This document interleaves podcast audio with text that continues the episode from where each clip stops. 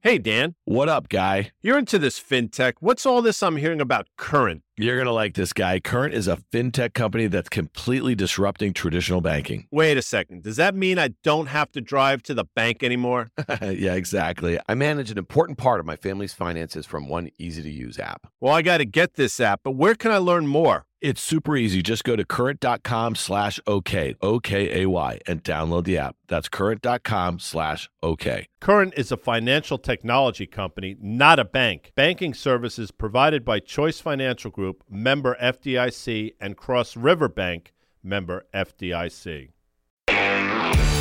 Welcome to OK Computer. I'm Dan Nathan, joined by CNBC's TechCheck host, Deirdre Bosa. Debo, welcome back to the pod. Hello. Happy long weekend Tuesday. I know. Can we just talk about this? I don't know whether we should just always have long weekends or just shorter work weeks, however you want to identify it, but I'm all for it either way. I have a theory. This long weekend is like the most appreciated of the year because it comes so soon after the holidays that it's a good way to ease back into and ease into a new year. I love Jan and Feb. We have two really nice three-day weekends in there. We got a lot to cover here because we are literally on the doorstep of Q4 earnings season. We haven't had any big pre-announcements. I know a lot of folks were thinking about Apple and the way it was trading in the first week of the year. And I know that you did a big report on TechCheck on Apple as an unconventional AI play for 2024. So we're going to talk about that. We have TSM kicking off their earnings this week. We did have their sales, and there was a lot of puts and takes from that. Out of the gate this week, we have AMD raging up 8%,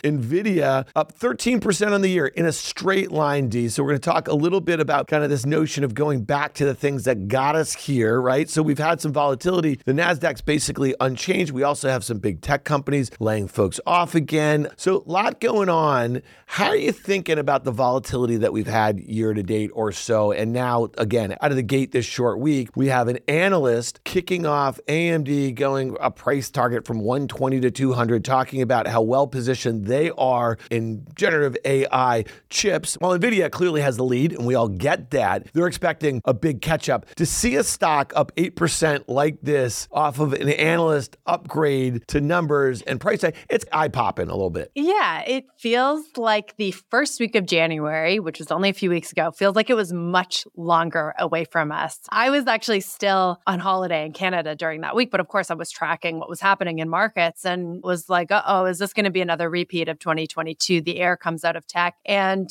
just the week since then, you've talked about the mega caps, you've talked about Nvidia straight line up. It feels like that never happened, that they've just regained this market leadership.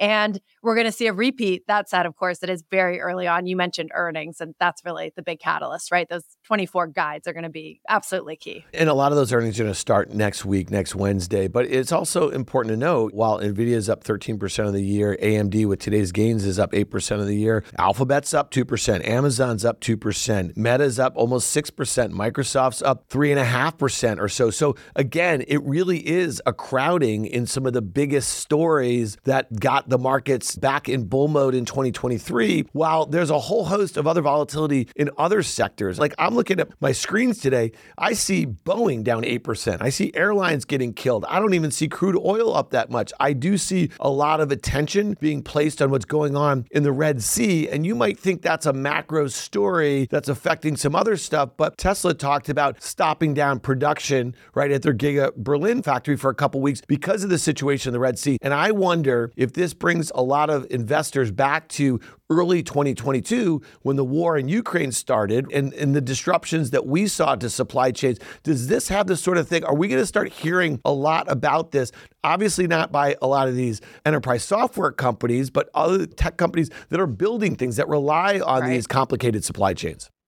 That's a great point, but it also feels like quality's back and that these names, these mega cap names, they have these generative AI underpinnings as well. And they have huge cash piles and moats, and it just feels like more of the same, right? Even if macro risk factors are rising, even if you have problems with the supply chain, who's in the best position to figure that out? And it feels like those mega caps. So even just looking within the tech complex, right?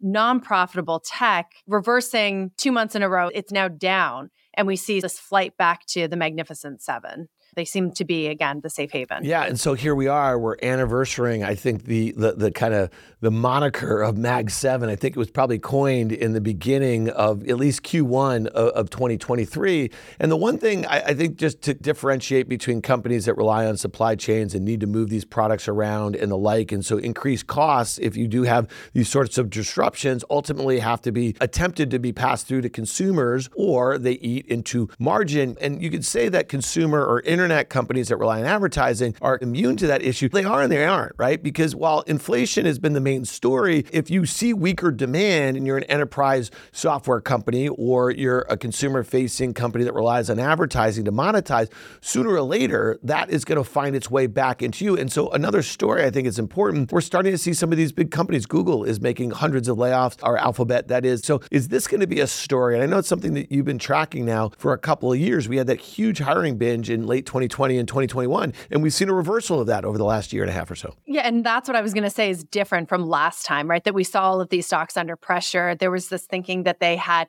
gotten too comfortable and their workforces had gotten too fat over the pandemic. So there were so many efficiencies that need to be put into place. So that was 2023, the year of efficiency that lit a fire, as well as generative AI and all these different forces that created the Magnificent Seven. But what we're seeing early this year is that it's not just year of efficiency, it's years of efficiency. And that's, we've seen layoffs at Google, Amazon, Discord, Unity, et cetera, et cetera. And I was talking about this for TechCheck, spoke to friend of the pod, friend of CNBC, Jeff Richards, about why this can continue to keep happening. And he sees this as maybe a broader macro shift. Some of the productivity that generative AI, that met with the year of efficiency drive. And that's just going to prolong sort of the ability for these Mag-7 companies and even just tech as a whole to become even more efficient. They can use the generative AI tailwinds with that drive that started at the end of post-pandemic. Yeah, and there is an odd irony to that, right? Some of the folks that are most excited about generative AI are the ones that are going to first be replaced, if you think about it, a lot of the processes. And Alphabet is one. We had Dan Niles, and I know a good friend of yours from Satori Fund, and who I think is a genius investor on the pod last week, but he was talking about a company like Meta that has dramatically benefited from their use of Gen AI, just placing ads and getting better productivity out of that process. So that means better monetization for them. That will mean higher margins. Ultimately, hopefully that will offset some of the increased spend that they have right now to put that in place. That all makes sense to me. I caught this. I think it dropped at least over the weekend or maybe this morning, but you had almost a 10-minute piece on Apple. And so we just mentioned all of those names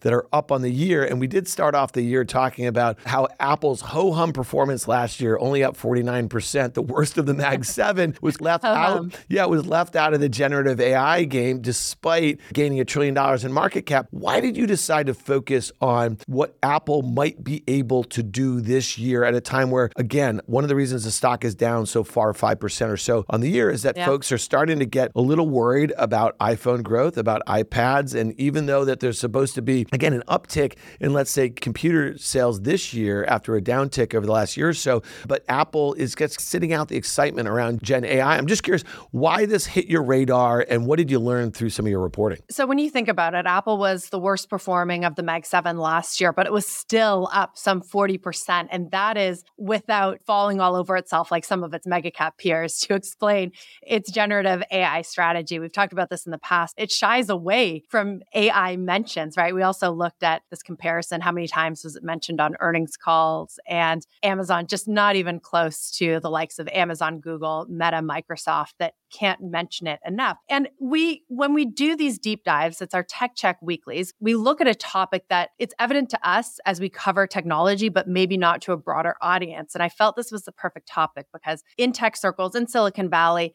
it seems obvious that Apple is just getting ready to make its move in generative AI, but to a broader audience and even to Wall Street. And we've got lots of instances of strategists and analysts talking about this on CNBC Air. They tend to think that Apple doesn't have a strategy, that it's sitting this out. So we started to look into it. How could Apple be the dark horse here? How could they actually dominate the next evolution of generative AI when we move from the enablers, right, the cloud and the GPUs, to killer applications? And Apple's proposition relies on this idea of edge AI, so using devices instead of cloud computing to run large language models in the next iteration. And with a 2 billion plus installed base, Apple could be perfectly positioned here. And there was a Morgan Stanley note that said, 2024 is going to be the year when Apple's edge AI opportunity likely comes to fruition. What would it look like? It would basically just have to turn it on, and it's working on this around the edges. But it could really be the under the radar play here, and it's doing all these things that could position it. Other people like Brad Gerstner have talked about this, a lot of people in the tech community, but it still feels like Wall Street has yet to appreciate that play. And in terms of fundamentals, it's AI opportunity helps the fundamentals. You started by talking about how iPhone sales, its proposition in China, is under fire this year and helping to lead to a decline in the stock. But if it has a really strong AI proposition, that could lead to a new upgrade cycle for iPhone users. That's a great segue, because there was a Bloomberg story out that Apple offers rare iPhone 15 discount in China amid demand fears. And you and I spent a lot of time talking about, first it was the super apps, but then it was local rivals, right? Who had all of a sudden, with all the components being made in China, it was that Huawei phone. What was it that the Mate? It just blew people away, blew reviewers away, and the teardowns, and they saw, well, these were all chips that the company and the country in general have been scurrying around trying to basically figure out how to deal with a lot of these export bans, and it caught a lot of folks off guard. But this is very Apple too in a way, not the discounting, but for instance, there was another Bloomberg story out talking about this next Galaxy that's coming out from Samsung. They're just AI, and they're talking about, I'm assuming, edge AI. And Apple, again, you talked about this in your report, they don't have to be first. They never really have been for all intents and purposes. They just have to be thoughtful and do it better. But the difference is, when they used to lead with design and they used to lead with hardware and software integration, this is kind of a different game, as they rely on their own silicon now, right? As they've been doing more and more of this. And so to do edge AI, all that stuff has to come together, right? So that'll be really interesting to see. And we will not get a good indication for this until June, until the Worldwide Developers Forum, if that's fair. You bring up a great point, which is what we break down on the piece as well, but how Apple's vertical integration when it comes to the hardware, the phones, the silicon, the services, the 2 billion install base, how that all works in its favor, how to dominate sort of edge AI, you need all of those things. And that's where Apple is well positioned. And you're exactly right. They never need to be first. So the idea of Samsung coming out with an AI enabled phone, that could maybe give us some hints, but Apple's going to take its time to do it right, but not first. And it's funny, we've been talking for 15 minutes now, and we haven't even mentioned OpenAI. And again, Johnny Ive, who was the former designer of almost every major product at Apple, he was often thought to be Steve Jobs' muse. I think he left maybe 5, 6, 7 years ago. I think OpenAI hired him, right, to do a bunch of hardware design. And so that'll be really interesting. Again, there's not going to be probably a product coming out at the end of this year, but they're thinking about a bit of the long game, because as OpenAI popularized ChatGPT and this whole format, at some point, it's probably got to live somewhere on some hardware that they own, or for all intents and purposes. So I'm just curious how you think of that, because we've spent so much time talking about, again, the cloud and some of these consumer applications.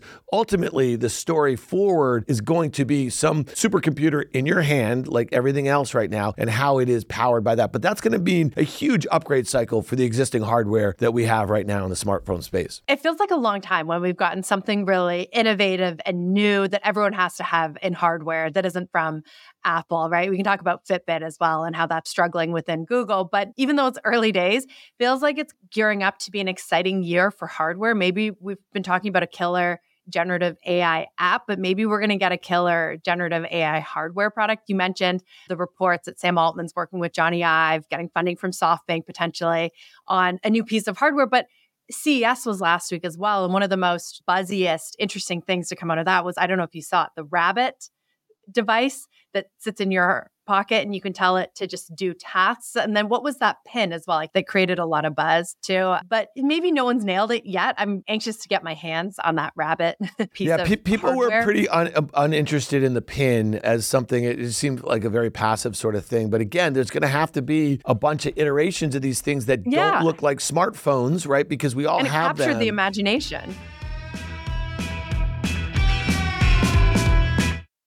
Hey, listeners, it's Dan here. I want to tell you about a company that I'm really excited about. It's called Current. It's a fintech company that's completely disrupting traditional banking. I'm a new Current customer. It's already helping me and my entire family manage our finances, all from one easy-to-use app. So try Current for yourself and get the app by going to current.com/okay. That's current.com/okay. Current is a financial technology company, not a bank. Banking services provided by Choice Financial Group, member FDIC, and Cross River Bank, member FDIC. Going back to the Samsung thing, we don't talk about Samsung hardware all that much, and so it'll be really interesting to see what they come out with. But one thing I think is worth of note in the article that I was reading about this, and this is a name that has been left out of the game, especially as it has been in semiconductors, because we haven't been talking about these large language models in handheld devices, is Qualcomm. You know, Qualcomm is a 20+% customer of Apple, 20+% customer of Samsung, and even Xiaomi and some of these others. And I just wonder, again, if this is a story. There was some of these really crowded stories. Obviously, at first it was Nvidia, then it was Broadcom. Obviously, AMD is coming to the mix. I wonder if some investors are looking to ultimately broaden out. When you see a stock like Nvidia that's gained $200 billion in market cap in just the last 2 weeks in a straight line, or 10% move on a day like today or from Friday in AMD, sooner or later, you're probably looking for some new stories. Qualcomm is a very cheap stock. I think high single digits, expected earnings and sales growth, better margins than AMD. If there was ever some sort of Samsung Galaxy product that could actually point to a Qualcomm chip that's doing the thing, investors are going to come for this one kind of quickly, trading about 15 times this year, 13 times next. There's already been this broadening out too. You've seen Broadcom become one of the biggest companies in terms of market cap. We should talk about TSMC as well though, right? Because they just had earnings, and there is this whole idea of the generative AI tailwind that's going to broaden this out and lead to more interesting chip makers like a Qualcomm. Even an Intel is becoming more and more interesting. But I go back to this conversation I had with Databricks CEO Ali Ghodsi a few months ago. It stays in my head. And he had a lot of belief that we're actually going to see a surplus this year. And everything that you just said might underpin that, right? The fact that AMD is off to the races and is going to be designing a really interesting AI chip this year. Also, the idea that a lot of these companies have stockpiled. We've seen that among Chinese companies. Yeah, and the double and triple ordering that's going on. Dan Niles and I talked about that a little bit, because the AMD chip has not been available yet. I think the reviews are fairly good, and it's probably going to be at a lower price point, and especially as NVIDIA remains supply constrained, right? You might have a situation where if folks can get similar chips at a cheaper price, let's say from an AMD, you're diversifying a bit of your reliance on just NVIDIA, which has been the only game in town for the last year or so. You might see a bunch of cancellations at NVIDIA. And that's, again, something that we've seen over the last 5 years with NVIDIA as it related to data center and gaming and crypto mining and AR and VR and metaverse again. So I think a lot of folks think that it can't happen again. It certainly can, and it'll happen very quickly. In the same way the stock went up at the end of last May when they had that massive beat and raise, and a lot of analysts were convinced and investors that this was going to continue to go for a few quarters. On the flip side of that is the first decel that they have that actually is followed by a guide lower for the next quarter is going to be a multi-quarter event, in my opinion. And that's one of the reasons why, from an investor standpoint, it certainly does make sense to broaden out that exposure. I think over the pandemic as well, everyone got a really harsh wake-up call, how important it is to be able to have access to these high-end chips. On Friday, actually, Marguerite Vestager, who is the EU antitrust chief, she was here visiting Silicon Valley, meeting with not just the mega cap CEOs like Tim Cook and Sundar Pichai, but she was meeting with chip makers as well, NVIDIA and Broadcom. And I got to sit down with her on Friday and asked her sort of what was maybe the most surprising thing that you learned or the most important conversations you had. And she pointed to the chip makers, and she said something that I thought was so interesting. She said, we have to make sure that we're never in a position to be totally dependent on chips that come out of Taiwan or somewhere else. And so she also was representative of not just the American drive to reduce that dependency on Asia, but also the European drive. And they want to start having more chip manufacturing within Europe as well. So all of this leads to a lot of opportunity, but also perhaps the idea of how cyclical this business is and perhaps a surplus in the future. The best trade in the semi space might be the semi equipment makers, because as we think about diversifying away from Taiwan, obviously they had the elections over the weekend. And again, I don't think it's something that was particularly favorable to Beijing and what their intentions are with their one China policy. I know this is an area you know pretty well. It is fairly remarkable, though, how Taiwan Semi had this huge rally over the last few months or so. It's still below its 52-week and all-time highs, and well below the all-time highs that were made in early 2022. The stock, just for reference, is $100. It was trading above $140 in January of 2022, but that the geopolitical concerns have not weighed heavier, or maybe they have, given the results. So they did have a year of down earnings last year, expected to grow double digits this year. So as we get some broader detail away from just the sales data that they gave over the last week or so, it'll be interesting to see what that forecast is. And it's always, while they don't name customers specifically, it's easy to map towards them when they talk about some of the areas that they are. But again, I think diversification away from Taiwan will be a big story for them too, because for them, they can't have all of their eggs in their own basket. Yeah, they're looking to diversify out of Taiwan themselves. So they're going to continue to be a major manufacturer. Hey, one thing I wanted to catch you on, because I was talking to a mutual friend, not to be named here, who has been a tech investor, but he was also an operator for a while. And I remember seeing him about a month ago, and he was telling me how excited he was. A lot of the themes that really powered the enthusiasm in the markets in tech last year, expected to fully carry through this year, and AI and all the different sorts of things that we've been talking about will continue to keep investor sentiment very optimistic. He sounded a bit more pessimistic, and he was talking about basically you're seeing these layoffs and the inability for a lot of people to kind of get new jobs. And I thought that was interesting in a way. And so you mentioned unprofitable tech. Last year, if you were an ad-based model and you were unprofitable, you could just throw Snap out there, for instance, okay? You didn't join the party until really late. It wasn't until it was clear about this Fed pivot, which to me remains very unclear right now, whether the Fed is really going to be cutting interest rates the way a lot of market participants expect them to do in March. But that was the thing that got a Snap to double, regardless of the performance that they had been demonstrating over the course of the year when they were supposed to be rationalizing costs too, because they've been aggressively cutting jobs throughout all of 2023. So I just think that sentiment is really interesting, and it changed in a month or so from my friend. And again, it's just purely anecdotal, but those are the things that I like to look for around the edges, because last year, when everything looked like NASDAQ new highs, S&P about to make a new one, it was really hard to find a bear. We looked at software recently for one of our TechCheck segments and saw that maybe this is a permanent re-rating, because even though you've seen some of these names come back significantly, they're still nowhere near those 2021 peaks. So we asked, is this a new normal?